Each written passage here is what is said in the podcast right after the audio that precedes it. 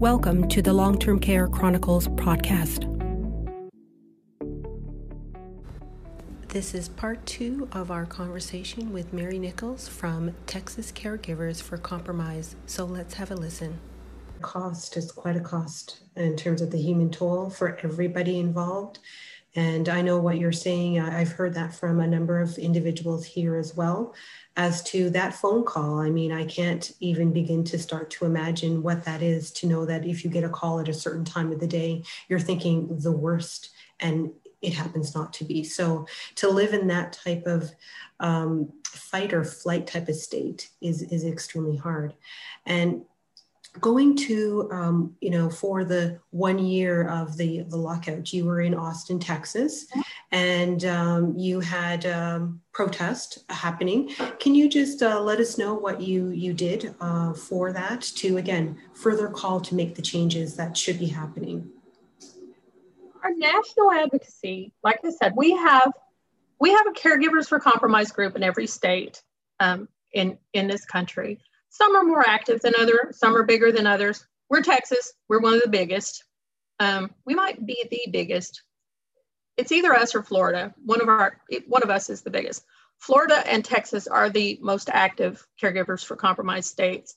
Um, but the coalition of states got together and we're doing some anniversary pushes to remind our legislators statewide that facilities were still closed, that it had been a year, uh, the suffering was ongoing. Please don't forget them. Um, and so there was a lot of that going on nationwide. Here in Texas, there was no need for us to um, petition because we did that back in August. There was no need for us to protest. We did that back in August, but mostly because we have our legislators' attention.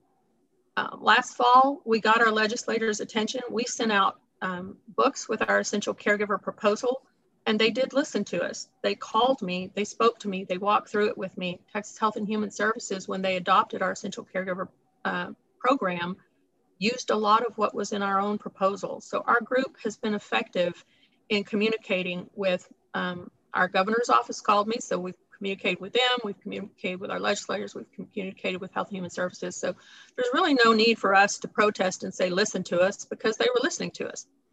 At the same time, it had been a year, and we did need to make sure people realized we were not going away, that the, the guidelines in place um, worked when they worked, but those facilities who did not understand the guidelines, misunderstood the guidelines, or simply chose not to follow them, we're still preventing residents from having access to their loved ones. And those people were still alone.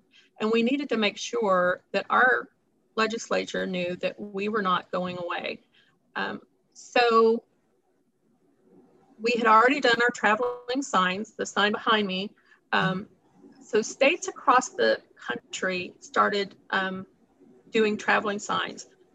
Last fall, one of the projects we did in here in Texas was we got 300 of these signs behind me. Um, they, I have a small version right here. They're kind of like this. And we wrote a name. Let me see if I can get this on here. We wrote a name down here on the bottom. Yes. Um, of loved ones who were either living in isolation or who had died in isolation. And what we did was we traveled those around the state. We would leave them in one location for a few days and then we would meet up with another group member and we put them in another location for a few days and we actually traveled those around Texas. Texas is a big state. That was a big ordeal. Um, when I first threw that idea out, had no idea if it was going to work or not. I just like threw it out and said, Hey guys, I got a crazy idea. What do you think? Well, we did it last fall and it was very successful. So in March or early this year, when they wanted a March project, the coalition decided, let's do the traveling signs Texas did. So we had states all over the country using this exact same sign.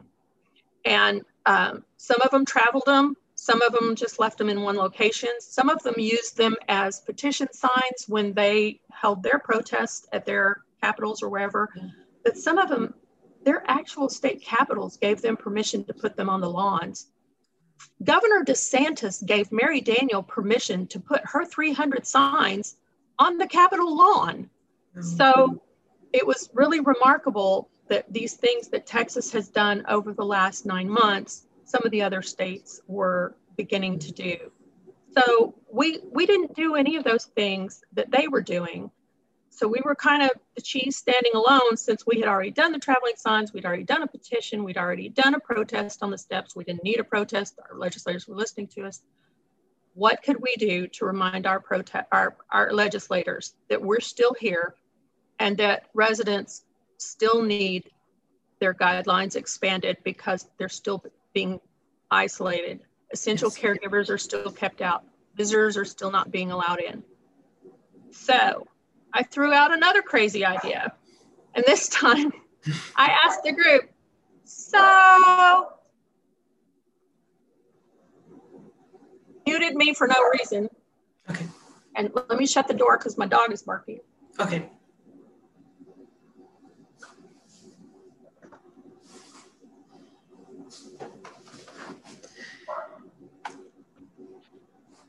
So sorry about that. That's so I threw out another idea and I asked the group, how do y'all feel about one more traveling sign? But this one will be a great, great big one. And we will fly it around the state capitol from a helicopter. Well, I couldn't get the helicopter, I got an airplane. Um, I couldn't believe it. They jumped on board. I am so sorry that dog is barking. That's okay. We raised $7,000 to hire an airplane to fly our logo around the state capitol for four hours. And March 12th was the last day, March 12th was the last day that we had free and open access to our loved ones in long term care in 2020.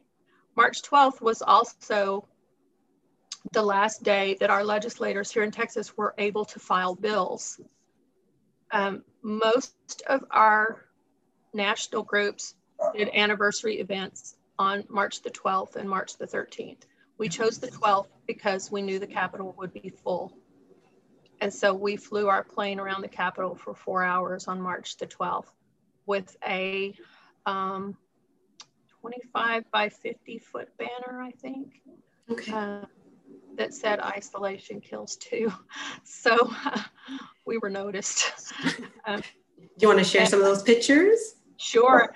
Uh, it was really fun because we actually, uh, I and some of my group members had some meetings with legislators that morning mm-hmm. and and passed some in the hallway that we were familiar with. So all of those legislators we met with or saw, we were like, hey, by the way, you want to go outside and look at our plane? so um, I did get a lot of emails from some of those offices that said, we did, we went out and looked at your plane. Wow, well done, y'all. So, um, so yeah, let me share some of those pictures with you. Um, uh, let me move forward here. This is actually our plane. Um, this is our banner, and we did have trailing letters here uh, that said open long-term care facilities. Um, we just kind of felt like, and after a year it was time for those emergency rules to go away. Yes. And um, it, it really was time. We, our loved ones are vaccinated. We have in, in our facilities anywhere between 85 and 100% vaccinated residents in most of our long-term care facilities. Now, I do know in Central Texas that number is a little bit smaller. Um, mm-hmm. I think I think in the middle of our state, some of them are still waiting on their second vaccine. Okay. But we have an extremely high number of vaccinated residents. I do believe most facilities are almost 100%. Um, we really felt like with our loved ones being almost 100% vaccinated, we as family members were committed to also getting vaccinated. I actually don't know of anyone in our group who has objected to the vaccine. I know there are plenty in the national group, but uh, in our 3100 family group here in Texas, I, I don't know of any who have said that they have not gotten the vaccine or are not going to get the vaccine. So we've made a commitment to infection control mm. and um, the vaccine is part of that. So we really felt like it was time to end those emergency rules, and and this is one of the one of the ways we told them that. Um, it was kind of a cloudy day, but you can see that's the the plane flying over our our yeah. Capitol right there. So um, it was really neat. We um, we made a big splash with that. Texas does things in a big way. um, and what's really neat about it is because we bought the banner, we own it, uh, we can actually fly that or ship that to another state and they can fly that in some of our other states um, and just fly that isolation kills too banner if they want to do that. So uh, we may actually do that in um, in the national capital at some point if we okay. can get the flyover approval. Yes, yes. I'm looking into it. Um, there is a federal essential caregiver bill that uh, Congresswoman Claudia Tenney has filed. And uh, it would be really neat if it were possible to get the plane to fly that um, somewhere over DC around the time uh, that maybe there are, I don't know, press conferences or mm-hmm. hearings or something going on that have to do with that bill. But that's in the future, and that's just one of those big ideas floating around my head that I haven't yes. gotten anybody to sign off on yet. But you know what? Sign know. off on the other big ideas. So exactly. Not, not exactly. too worried about it. No, no, definitely not definitely not. And I know you mentioned about the um, about Texas being 100% open. And back on March the 3rd of 2021, uh, Representative James Frank, who is the chairman of the House Human Services Committee, he sent out a tweet saying that uh, Texas will not be 100% opened until residents in nursing homes are able to visit their loved ones. How important was it to have him acknowledge this from the chairman and your group working with the committee to affect the change on visitation? Representatives, Representative Frank's support um, has been enormous, and it has it has meant so much to us. He, like you said, is the chair of the House Human Services Committee, he filed House Bill 892, which makes essential caregivers a statutory right here in Texas. The same day he filed that, filed that, Senator Lois Kolkhorst filed Senate Bill 25. Um, at the time, it was Senate Bill 297. But because the Lieutenant Governor made that a priority bill, it is now Senate Bill 25, and it was identical language to um, Representative Frank's. Senator Kolkhorst and Representative Frank have been two fierce advocates for loved ones in long-term care. Um, both of their committees got copies of books that we put together. Uh, we put booklets together in August with our essential caregiver proposal and sent that to those committees and both of those chairs. Um, and then in the fall, we created a publication. It was actually a book, a hardback book called um, Saving Them to Death. And in that book, we had some specific requests of our legislators. We also included in those books who we are, um, Texas Caregivers Compromise. We wanted them to know we're not we're not lobbyists, uh, we're not attorneys. We are just families who came together because we were dealing with this unimaginable burden. And uh, we're we're we're not paying anybody anything. We we're, we're doing all this on our own. We don't we haven't hired any lobbyists. We are just families. And we wanted to make sure that they understood who we were um, and that we're we're just constituents. We we're just we're just residents here in texas so we put those books together to explain who we are because since we have a name and since that name is nationwide, Caregivers for Compromise, we didn't want there to be any misunderstanding that we were any big corporation and we needed them to understand that we're just we're just people. Um, so we sent those to the House Human Services Committee, the Senate Committee on Health and Human Services, which um, Senator Kolkhorst chairs, and we sent them to every single senator we have 31 of those in the state of Texas. We were actually only able to send those to half of our 150 House representatives because we're a big state and that's a lot yeah. of people. So yes. um, we assigned representatives. Hang on, there's my clock. Okay. Sorry about that. That's okay. So we assigned representatives to group members who bought a book, had it shipped to their house, and then their job was to mail that to a legislator.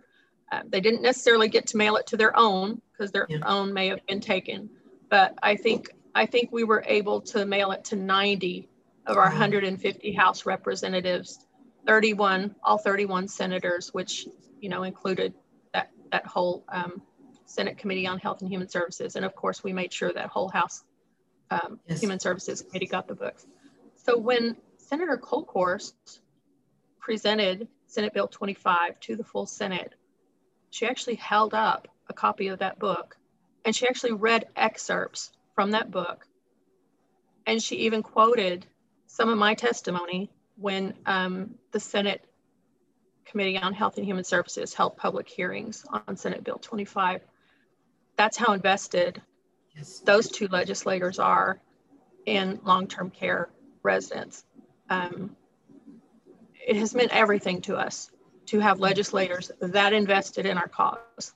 On top of that, each of them also filed a joint resolution.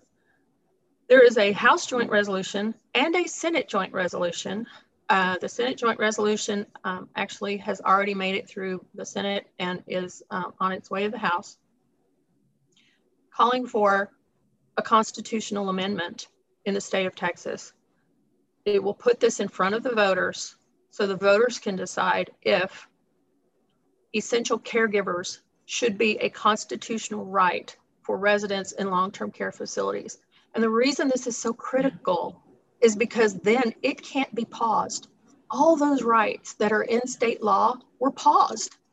All those rights that were in federal law were paused. They just put them on hold like they didn't exist. We're just going to push the pause button like it's a video game and we'll come back to that later. And then they never came back to it later until people like us started kicking and screaming at the Capitol door. Um, but the thing that is just so incredibly poignant to us is that June 12th, when I started this petition, nobody had heard of essential caregivers or cared about essential caregivers. Um, our legislators weren't talking to us our, our nursing facilities and assisted living and state supported living centers weren't talking to us. Essential caregivers weren't even a word. And so we started advocating and writing letters and mailing petitions, and it was just nonstop, absolutely nonstop. Um, our projects, the petition, the booklets we mail, the letters to the committees, the letters to the governor, the letters to Health and Human Services, the copies of the petition week after week after week, um, the, the rally at the Capitol, uh, the traveling signs, those traveled for 13 weeks and we got incredible media coverage over those. Just nonstop work from July 12 when the group started until September 20, well, September 17th when we heard the governor say on television next week essential caregivers will be allowed in facilities. And he actually said each resident will be allowed two essential caregivers. And that was kind of crazy because we only asked for one. So yeah. we were we were like wow that's great. Um, and so from july 12th when we started to september 30th or, or september 24th was when health and human services actually put emergency guidelines in place that allowed essential caregivers. So we went from nobody having heard of it, being made fun of, being told we're just trying to kill Granny, um, being told we're wasting our time. There's no legislature in session. Why are you doing this? Um, you know, we're trying to keep your loved ones safe. How dare you? All these things we heard and endured to the governor saying on September 17th, next week, two essential caregivers. And then on September 24th, Texas Health and Human Services actually issuing those guidelines. The last day I saw my mother, my brother and I went March 12th and saw my mother. See if I can say this. Yeah. We picked up her laundry and said, We'll see you tomorrow. Tomorrow didn't come for 202 days. I saw her again on September 30th. By September 30th, she could no longer make eye contact. She never looked around when she heard my voice. She couldn't turn her head when she heard my voice. You didn't even see any acknowledgement on her face that I was in the room or that I had made a sound. So, um, whatever cognition she had left on March 12th was stolen from me. Yeah. There's nothing the legislature can do for me personally right now that will help my mother. But I can sure keep working for all those others to make sure that they don't lose what I lost so that I can try to make sure that they don't die alone in their rooms, that facilities are not denying those end of life visits, that facilities are not keeping essential caregivers out. Uh, we do have some general visitation allowed now that facilities are still saying, nope, we're not going to do it. Yeah, I'm going to keep working and make sure you know you have to do that. That's what I spend my whole day doing is helping families know that they can advocate to do that, telling them how to contact their long-term care ombudsman. Um, that's that's what I do. That's what I've dedicated my every waking moment to since March 13th. Um, well, actually, two weeks or so after March 13th, when I re- realized that nobody had a plan. So it was really a couple weeks after that. But um, so many people also lost loved ones to COVID, um, and they were not allowed to go in and say goodbye to them. Um, there's a lady who grew up in this town, my hometown. Mm-hmm. Um, her husband had a um, cognitive injury. He had a head injury, and he was in a long-term care facility. And she was never allowed to go back in and see him. Um, he he did actually get COVID, and she had to say goodbye to him over FaceTime, and he died by himself, absolutely 100% by himself, in a room, four walls. Everything was everything was moved out it was just a sanitary room with nothing but a bed and him and whatever equipment, you know, the nurse needed to take care of him. No belongings. Uh, residents have been denied their belongings. They've been denied mail. Um, family members, we have been denied the right to um, care plan meetings. Um, we've been denied the right to make decisions about whether or not they should have x-rays. Uh, we have been denied notification of when they go to the emergency room. Um, residents have been denied the right to practice their religion uh, because their clergy or their um, their priest or uh, whether they were you know Jewish or Buddhist or whatever they were all of that was taken away from them because the access to those people who helped either provide their last rites or provide those special um, religious um, services that they were so dependent on and which were such a core part of their life and their belief system, those were taken away from them. Um, we had um, some devout Muslim residents who uh, were not allowed to get on the floor and do their prayers. Uh, I can't imagine a world where that's okay. But that's the way that's the world we've lived in since since March 13th, where it's okay to deny people their basic liberties in in the name of safety. I'm not I'm not okay with that. And I think I think this is such an extremely dangerous precedent. Can you imagine what if there's another pandemic, a different pandemic, something none of us have ever seen or heard of? I mean, COVID was something none of us have ever seen or heard of. If you'd have said a year ago, there's going to be a disease, or well, it would have been longer than a year ago, but you know, 18 months ago, that um, there will be a disease and all residents in long-term care will be locked away from visitors. I don't think I would have believed it. But imagine another pandemic that disproportionately affects um, babies or toddlers. Yes. Could you conceive of us telling a mother she's not allowed to leave the house with her toddler? I can't conceive of it, but yet we have set that precedent. We have set the precedent that if it disproportionately affects a certain age or what if what if it's a race what if it's a certain um, descendancy what if it disproportionately affects um, african americans asian americans middle eastern americans um, mexican americans uh, would would we do this to somebody who has um, a certain genetic background? I mean, logically, I have to say no. But look at the precedent we have set. It's terrifying. It, it really is terrifying what we have done. We have put a pause on people's constitutional and statutory rights in the interest of keeping them safe. The only comparison I can ever I can come up with where we've ever done this before, and it's not a good one,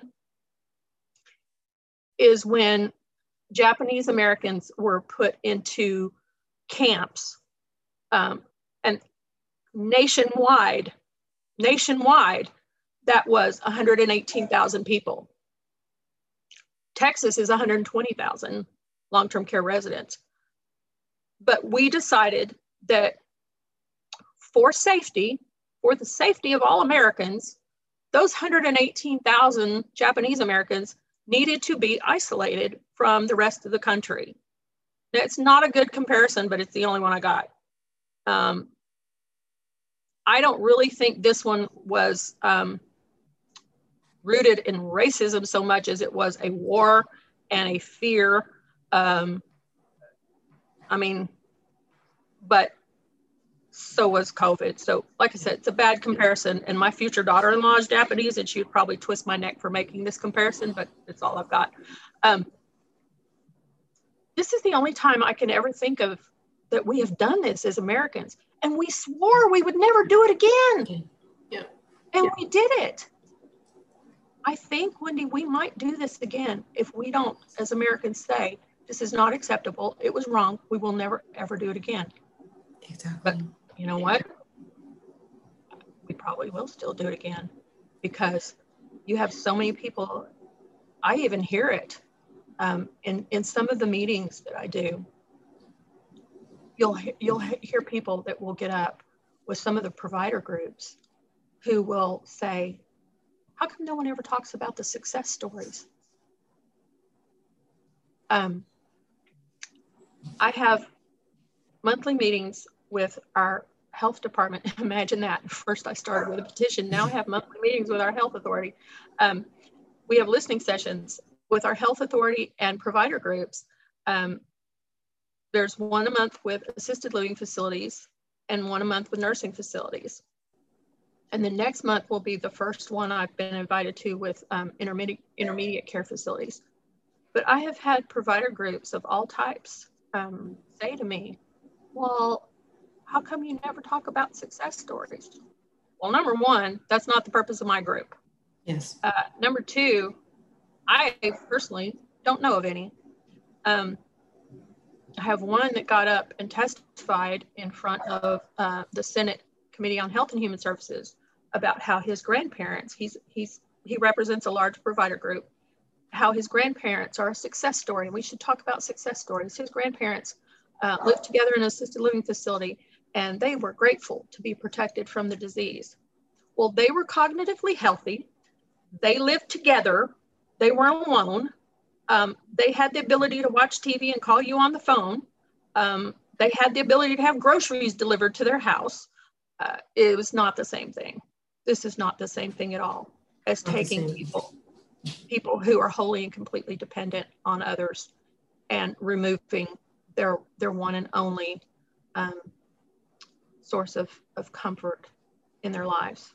Uh, and then on top of that, there is what I contend and still wholeheartedly believe is blatant ADA violations. So take someone like my mom or the 29 year old boy who cannot uh, have an electronic visit, but other people in the same facility can have those electronic visits. That's unequal access yes. to their loved ones. That's a blatant ADA violation right there.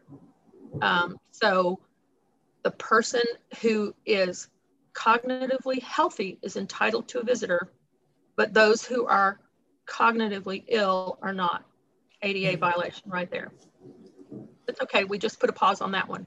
The other one that is um, so particularly dangerous and that I've been screaming from the rafters here in Texas, but I'm, I'm screaming against a deaf wall, is um, those same people, outside visitors are their protection from the potential from abuse and neglect. People with cognitive diseases and cognitive injuries, people who are bedbound, people like my mother, um, may not be able to push a call button and call for help.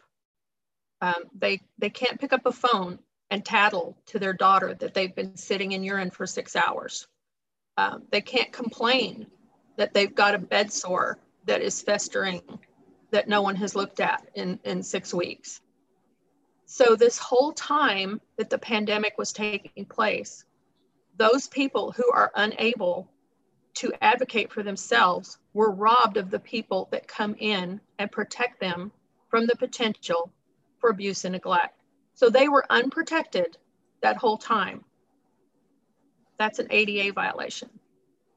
But here in Texas, and I do have this negative thing to say. I've got a lot of positive, wonderful things to say about the state and about my legislators, but yes. we have a bill here in Texas. It's a great bill for first responders and frontline workers that will protect them from liability for those people who got COVID 19 and want to blame the EMT who did CPR on them if you're dying and I do CPR on you and I didn't know I had COVID, you can sue me. Well, this bill says no, you can't because I'm mm. I'm a frontline worker. I, I'm I'm a first responder. I'm saving your life. I'm protected now from that liability in this bill. And that's a really good thing. What are they supposed to do? Say, oh, I haven't been tested. Can't do CPR on you right now because I haven't got my COVID test back yet. It's ridiculous. Okay. But what this bill also does is it protects other frontline workers, not just from things like that, from pandemic related things. It protects them from any omission of care during the entire pandemic. All they have to do is claim we were short staffed due to the pandemic if you can claim as a long-term care facility that you were short-staffed as a result of the pandemic, you are protected from civil liability for daily neglect, any kind of daily abuse. Um, I'm working really hard right now to have them change the language in that bill. I don't want frontline workers vulnerable to things that are not their fault. But here in Texas, we have poured millions of dollars into our facilities to provide additional staffing for those facilities, plus millions of dollars came in from the CARES Act. So um, facility staffing reached a historic shortage prior to COVID. Yes. And that's nationwide, not just in Texas. Um, but that's not an excuse for poor care, especially when all these millions of dollars have been poured into your facility to make sure that you have enough staff to maintain those daily care activities. In addition, these facilities have had the ability to allow hospice workers back in since September, and most of them have not. My mother has not had a shower since March 12th. She has only had bed baths because it requires two employees to put her on a Hoyer lift, get her in the shower chair, roll her to the shower, roll her back. It's very staff intensive. So they've decided a bed bath is better. The solution is just let her hospice worker back in. The emergency guidelines allow it. The facility has decided, no, that is not in the best interest of our residents, so we're not going to allow hospice workers back in just yet.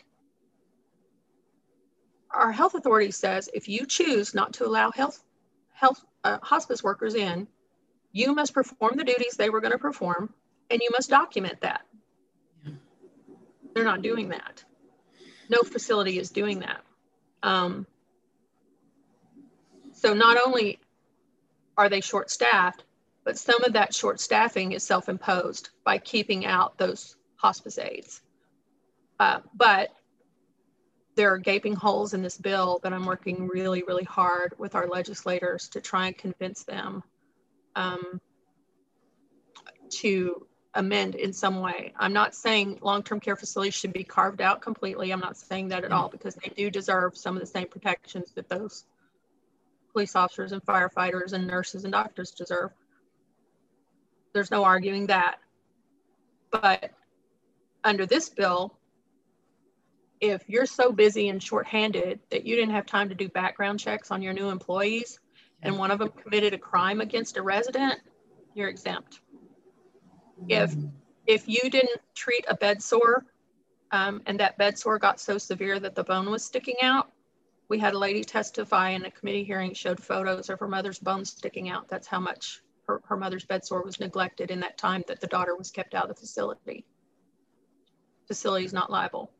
There's no, there's no civil liability for that. They can't be held accountable. Um, there's so, so many examples. If they refuse to allow you as a family member to take your loved one to a mammogram appointment, an oncology appointment, a dialysis appointment, they're not liable. Why? You should have let me, as a family member, pick them up at the door and take them myself if you didn't have the staff to do that. The facilities were routinely denying family members the ability to take their loved ones to doctor appointments, which we were doing all the time uh, before. So this is a bill that we need to work on, but it's just one of those other residual things about keeping family members out. And what it does is it shields facilities who it shields them from any abuse and neglect during that time when residents were not protected from abuse and neglect. So we keep out the people who protect them from abuse and neglect, but then we also don't allow any type of civil remedy for any abuse or neglect that took place while their protectors were kept out.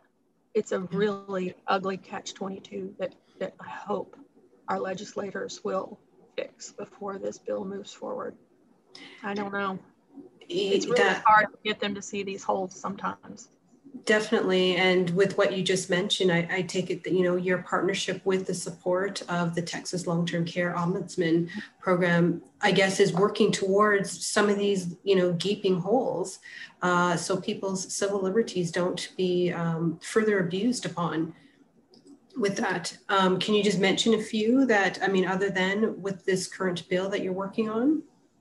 We do. We do work very closely with the Texas Long-Term Care Ombudsman Program. I do not know what this state would do without that office. I just do not.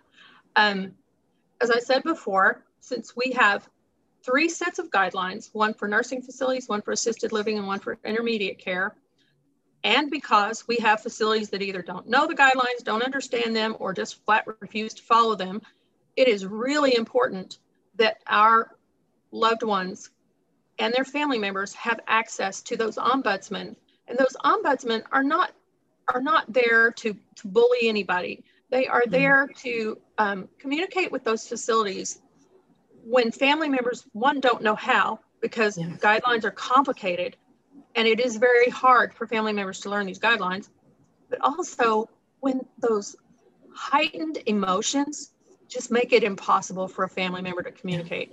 We're talking about a loved one here, and you know, people get really emotional, and then you know, the facility is upset. And like I said before, the facility is under an amazing amount of stress. The family members are under an amazing amount of stress. And sometimes those two people just can't communicate. Well, that ombudsman can be, you know, that that that tie in between there that can help them hear each other and can can resolve these problems and almost always does there are some exceptions when when an ombudsman can't solve a problem like when it comes down from corporate and the administrator of the facility hands are tied, corporate has said, this is what we're going to do.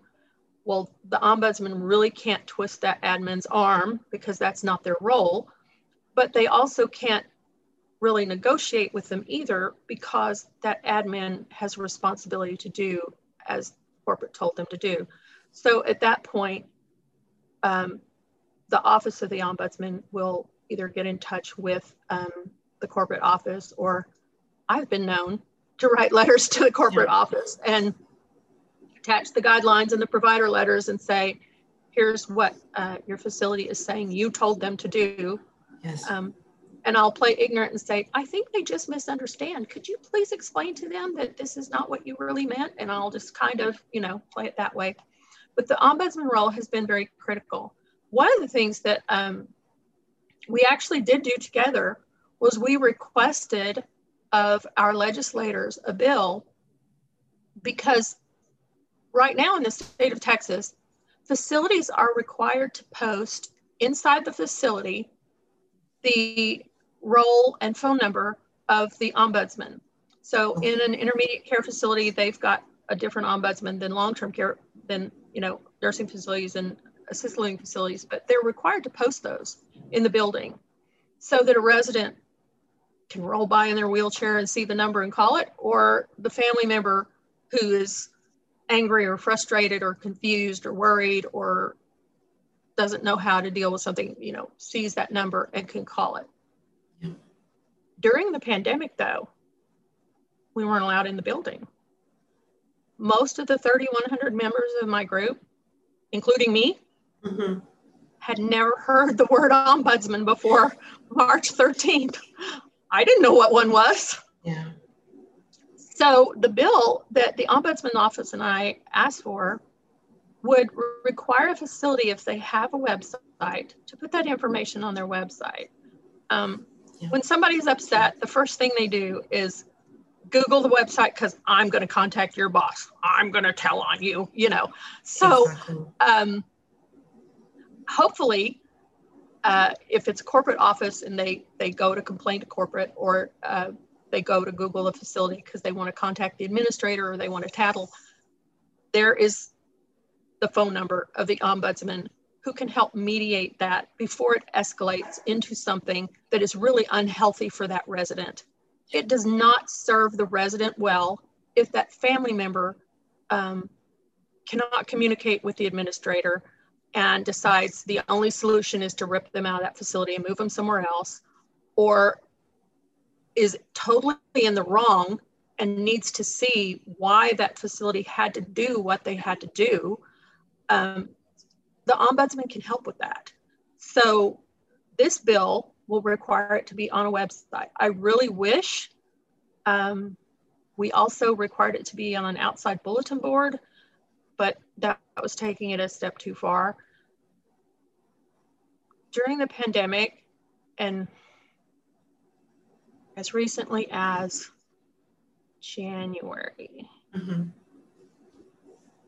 wait, it was after Valentine's Day. No, February.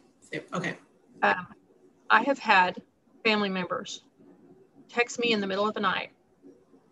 I'm standing outside my mom's facility, my dad's facility, my mom or dad is dying and I'm not allowed in. What do I do? Or they'll call me. Or I'll get a message, a Facebook message, which is really loud in the middle of the night. Ding! You're like, oh my gosh, what is that? Um, and I tell them, call your ombudsman. You are entitled to an end of life visit. They cannot keep you out. You are entitled to an end of life visit. Your loved one is entitled to say goodbye to you. And without me yeah. or this group, those people would not have known to do that. Like I said, we are only 3,100 families. What about the rest of those 120,000 families that don't have a Texas Caregivers for Compromise membership Facebook group to, to, to go to? I mean, ideally, Texas Caregivers for Compromise should be put out of business. We need to go away. Mm-hmm. Texas needs to open visitation and make us go away so that we're not needed anymore, that resident rights are restored, and we don't serve a purpose anymore. Um, and the ombudsman can take over. But we also need to make sure that residents know how to reach an ombudsman and know what an ombudsman is. Um, there have been so many incidences. Now, what's really neat about the new guidelines, the guidelines mm-hmm. that were adopted in March expand that definition of end of life. Okay. So, up until then, end of life has been narrowly interpreted, even though CMS has said it doesn't have to be this way, has been narrowly interpreted to mean actively dying. So, until a hospice nurse says, they're hours away from death. Mm-hmm. Facilities have not allowed family members in for end of life visits. Um, it's cruel because by then that family member, their cognition is gone. They, they've already lost the ability to say goodbye. So, what these rules do, which is really good, is if that resident is on hospice, whether they're near death or not, they are entitled to end of life visits. Okay. My mother is on hospice. She's entitled to end of life visits. I don't think she's near death. I thought she was in March. I now think she's going to live longer than anybody else in this whole world. Um, she kicked COVID, and my mom got COVID and had no symptoms. Oh. But if if you are on hospice, whether you are close to death or not, you're entitled to end of life visits. If you are nearing death, you are entitled to end of life visits. If you are actively dying, you are entitled to end of life visits.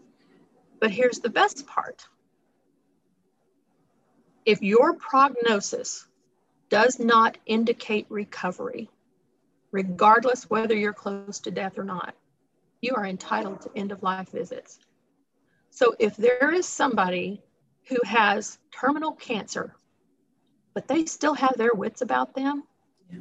they are entitled to see their loved ones those last weeks, days of their life. And their loved ones don't have to wait until they've already lost all their cognition, their inability to see or speak, and they're just laying there waiting to go to sleep forever before they're allowed in there to see them. So that's such a really um, wonderful thing that's in our guidelines. And you know who proposed that? Our long term care ombudsman office. Wow. They asked for that. It didn't occur to me. Our ombudsman's office asked for that. And I am profoundly grateful because it never crossed my mind. End of life sounds to me like end of life. Mm-hmm. But that was her proposal. Um, and so that's one of the best things that um, I've seen come out of that office, other than the day to day work that they do. That is a remarkable office full of remarkable people who advocate for residents and hear the most heartbreaking stories, um, maintain their professionalism, their composure, far better than I could.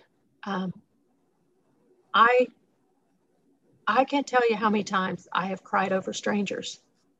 They may do it as well and just don't tell anybody, yeah. um, but you sure can't tell it. They are just like rocks of support and um, information. And so, um, and they do work very closely with us.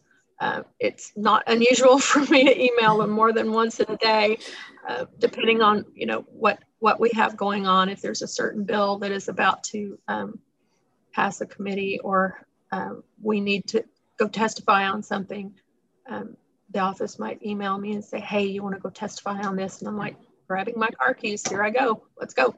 Um, or if it's a bill that's really important to us. Uh, but that bill that we asked for we did have a representative who authored it for us.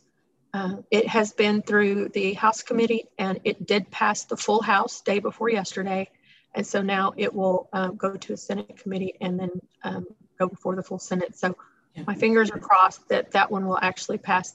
It's a very small step. It's a very small thing, but you know sometimes change comes in little increments. Uh, we can't, you know. Um, I've told my group we are a howling wind trying to move a mountain. Um, and, and sometimes we just have to erode it a little bit. It, we're, we're not going to be able to blast it wide open. So I do think we've been able to um, create some erosion over the last year, some of it more than others. Um, sometimes we accomplish nothing at all. We, we've had some failures and some disappointments. Um, but like I said, we are not going away uh, until until visitation is open, we are not going away. Yeah. No, and that's, you know, that sounds like a fabulous partnership that you have, which you have been very effective with that partnership. And I know you mentioned this before earlier in the conversation, but after now 18 months, how are families coping? How are they how are they managing with all of this? We have we have a lot of families who don't even need us anymore. They don't they don't even come to the group anymore. And that's what I want to see. Mm-hmm. I want to see them not need us. I want to see them um, able to visit their loved ones and and not have any need for someone to advocate for them. Um, mostly we have families um, that have some form of visitation, but they're still struggling because the emotional strain has been hard. And a lot of them have a hard time coping with even the smallest of obstacles. Even if it's a reasonable obstacle at this point, they have a hard time with it. Yeah. So when the new guidelines came out in March, and they are very reasonable guidelines, and I think they're very fair guidelines. However, in assisted living facilities, there are there are guidelines for facilities who have and who have not offered the vaccine. Mm-hmm. The facilities that have offered the vaccine have um, less restrictive guidelines than those that have had have not. By offer the vaccine, that doesn't mean you had to have stuck it in their arm. Now, nursing facilities most of those, yes, they, in fact, all of them, um, yeah, they came and administered those vaccines right there in the facilities. Assisted living facilities and intermediate care facilities were not necessarily the same way. So the definition of offering the vaccine is you've either provided the vaccine for them or you have given them um, education about it. You've told them the pros and cons of the vaccine. You've you've uh, helped them understand uh, where to find it a lot of people in our assisted living facilities, like I said, they have their wits about them. These are just people that need supervision or skilled nursing. It doesn't mean they have dementia. Not all long-term care residents have dementia. So mm-hmm. all they have to do is educate people on the pros and cons of taking the vaccine, show them where to find more information about it if they want to themselves, because a lot of them live in apartments and have computers. Um, give them pamphlets, information, sit down with them, talk to them, whatever. Um, but we do have some assisted living facilities who don't want to do that. They prefer the stricter guidelines. So they've said, we ain't doing that. We, we are not going to offer that information because we want to follow the stricter guidelines because we do not want visitation.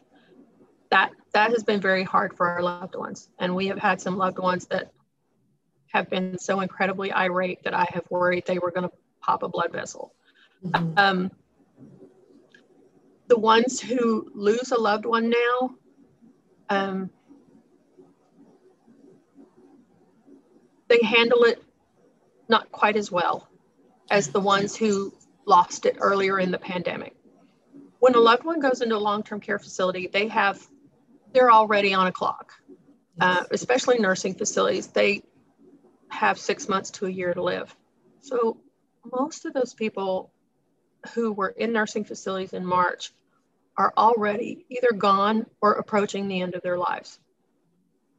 Those who died early in the pandemic, families kind of were anticipating that.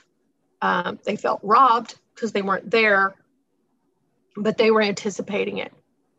The ones that are losing their loved ones now feel exceptionally robbed because we just got in to see Granny for the first time in 14 months, and now she's gone. I saw her one time, or I saw my mother one time, or I saw my son one time, and he got so agitated he banged his head on the floor and died. There are so many tragic stories. They're not handling it well. So I've got that group as well. Um, and then I have the group that's still fighting with the facilities. Um, it's actually very discouraging. Um, and it's hard some days not to feel totally defeated when all you deal with the whole day are facilities who um, refuse to acknowledge that these guidelines are in effect and they're required to follow them. Um, so those family members are having a difficult time because they've been fighting all this time and they're still not in. Yeah. There's also one more category, at least once a week, at least once a week, sometimes twice a week. I get a new family, a new family who only just heard of our group. And the way they heard of our group was because they have never been let in their facility, had no idea there was such a thing as essential caregivers and that they were entitled to be one since September 24th of 2020. Their facilities never communicated this to them. And these people lost all this time. And so they struggle with that also. They feel robbed and um, they're angry we we pass the buck and say, call your ombudsman, you know. Mm-hmm. But because um, I'm not a counselor, and I hope that ombudsman has some resources to help some of these people with because I don't.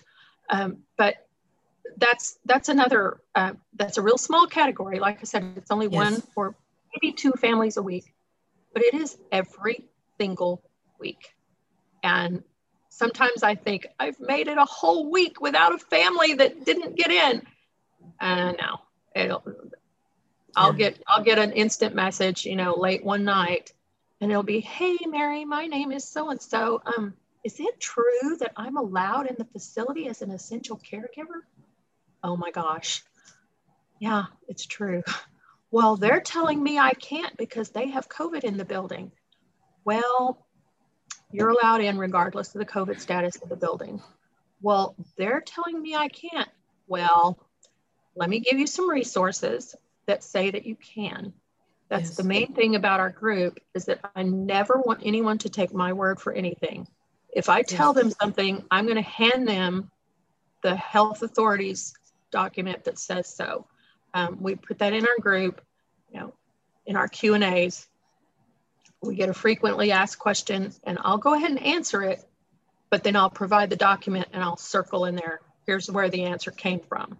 So here's my version of the answer in language you can understand, but then here's where the answer came from. And um, it's really, it's really upsetting um, because most of those in that category are from are lower income, lower educated, less privileged um, communities. Mm-hmm and it makes me so angry. It makes me so angry. I, am not even able to talk about it without wanting to cry because almost all of them are people who do not have um, the education to scour the internet and find health and human services and look at this incredibly complicated website and sort this information out for themselves. They don't have that ability. Um, a lot of these are people from, I know you're not familiar with Texas, mm-hmm. but we have an area, we have several areas. One of them is in our valley, which is our primarily Hispanic population in, in our valley. Um, my family's from the valley. I was actually born in San Antonio, but my mother's from the valley. Um, my grandmother's from the valley. Uh, my dad was actually born in New York, but anyway. Um, but um, and then here in the Dallas Fort Worth area, um, we have an area in South Dallas, and these are uh, primarily um, are Black Americans, and um, but they're not just they're not just African Americans. These are low income um, and uh, lesser educated. We're talking about people whose homes are held together with scotch tape and their kids drop out of school in eighth grade to go to work to help pay bills. Um, they're they're on um, they're on um, every program they can get on um, because they're making minimum wage.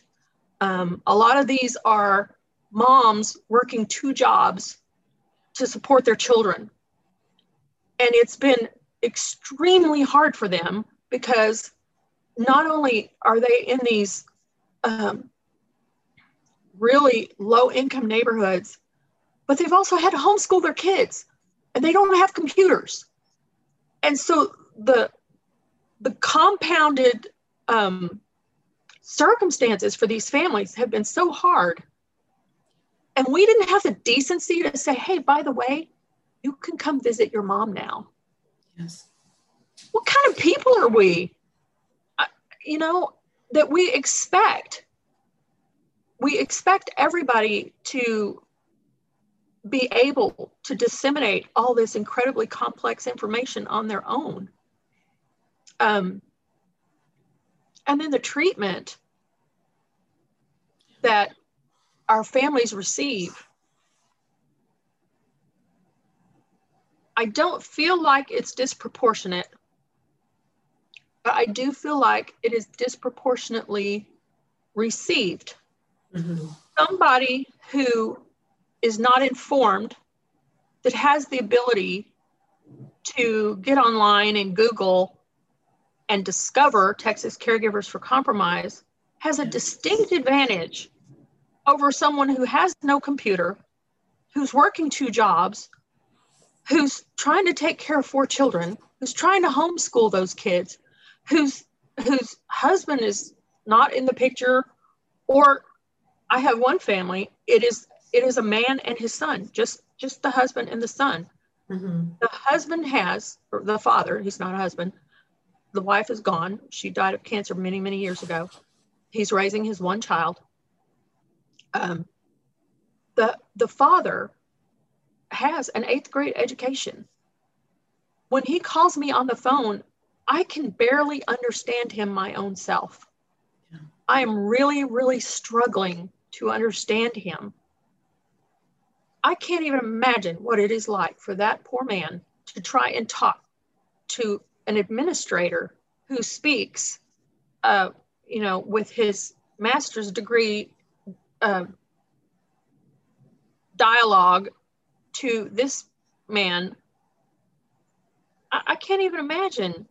He, it's like he's listening to a foreign language.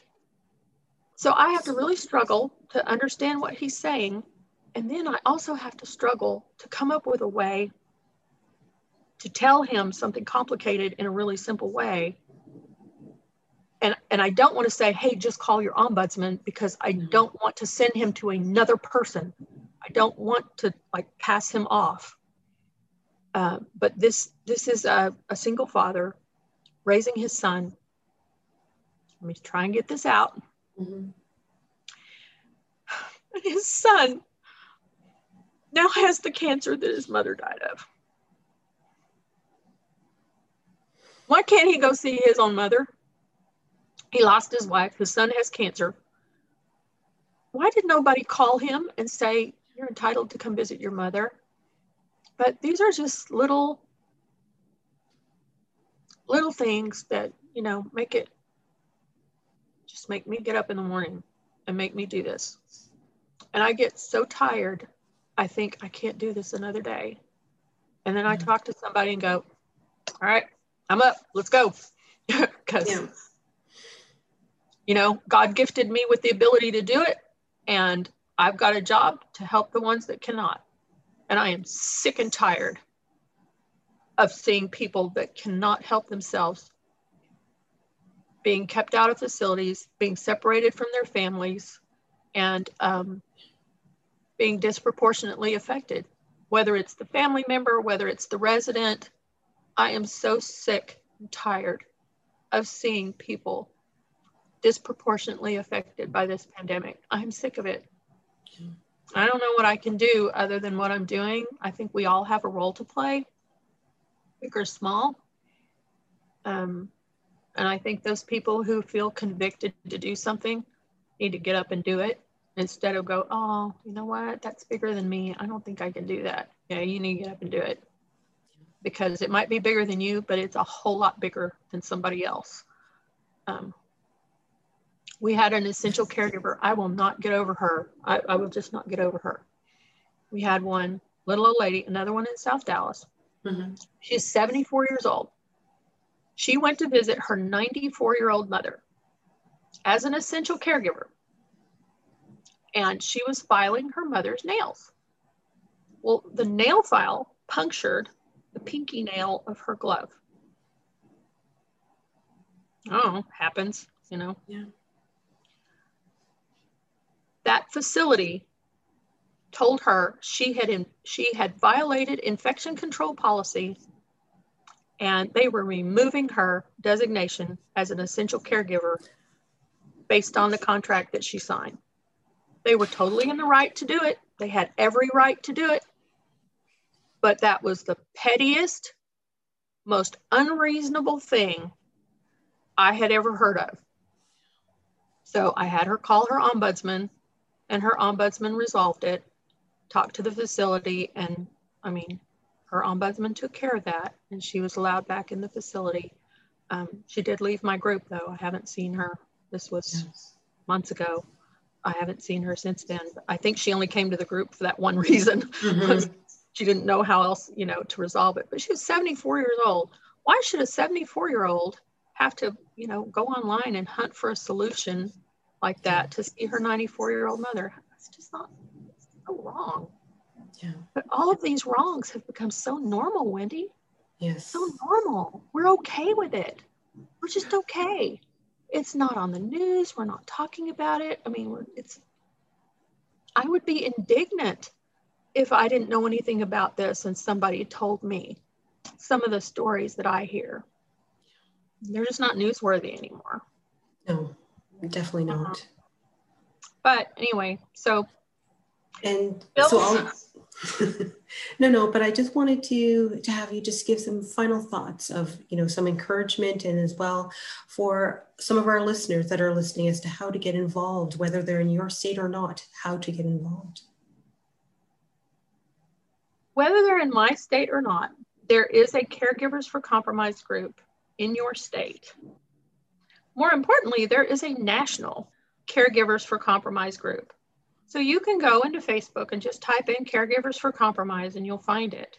If you don't, find me on Texas Caregivers for Compromise and I'll get you there. The Caregivers for Compromise groups are not um, professionals, we're just family members. But we're there to help families. And we can also tell you what's going on in your state because so many states now are passing bills um, to put essential caregivers in place back, you know, when that was foreign before. Yeah. And those groups can update you on that. And also, those groups may ask you to write a letter or may ask you to make a phone call. Not everybody has to organize a traveling sign program or fly a plane. Yeah. But everybody can write a letter. And you don't even have to know what to say. Usually, the person in the group will give you a template and say, Here, if you don't know what to say, plagiarize as much of this as you want to. This will help you. And we're okay with that because not everybody is a professional speaker, not everybody is a writer. Um, some people have less education than others, and some people are genuinely intimidated to talk on the phone and they kind of need a script. So they will help you. Uh, the important thing, though, is that if you have a heart for this particular issue, actually, if you have a heart for any issue, you need to work on that. But if you have a heart for this particular issue, there is a caregivers for compromise group somewhere uh, that that you can hook up with. And since this has not gone away, and since there's also a federal bill, there is a place for you to work. There is something for you to do. Um, and always, you know, talk to your neighbors, talk at your church, um, talk to your coworkers, find out what your your friends are going through, um, see if they're having issues, um, because, like I said, we are experiencing a national mental health crisis, and I think the best thing any of us can do is just check on our neighbors. Um, give them somebody to talk to. Even if you don't have a solution, give them somebody to cry at, yell at, scream at, curse at, whatever. Give them someone to talk to. Give them somebody that sounds like they care. And, and, and I think that's the best thing that we can do when we're facing a crisis like this. There are so, so many people so many people that will not um, call a helpline, will not mm-hmm. go see a doctor, will not take medication. And I'm genuinely worried about these people. I'm worried. Uh, I'm worried about suicides. We've we've seen some suicides and some attempted suicides, even in our long-term care facilities. Yeah. So, um, if you don't want to write a letter or make a phone call, talk to your neighbors, talk to your friends, find out how they're doing, um, and, and, just just be a support system, um, not just for not just for long-term care residents, but for for nurses, for um, for police officers, for people in hospitals, for firefighters, um, for the guy mowing your lawn. Um, it doesn't matter who it is. Just just you know, be a willing voice. You know, when the guy drives by in the trash truck, see if he needs a bottle of water. Um, you know, do whatever you can do in your own little corner to make this world just a little bit a better place to live. That's the only advice I've got. No, thank you so much for that. And I really do appreciate your time for coming on to the Long Term Care Chronicles. And, you know, I will put all that information in the show notes so people know where to reference everything from. So thank you again.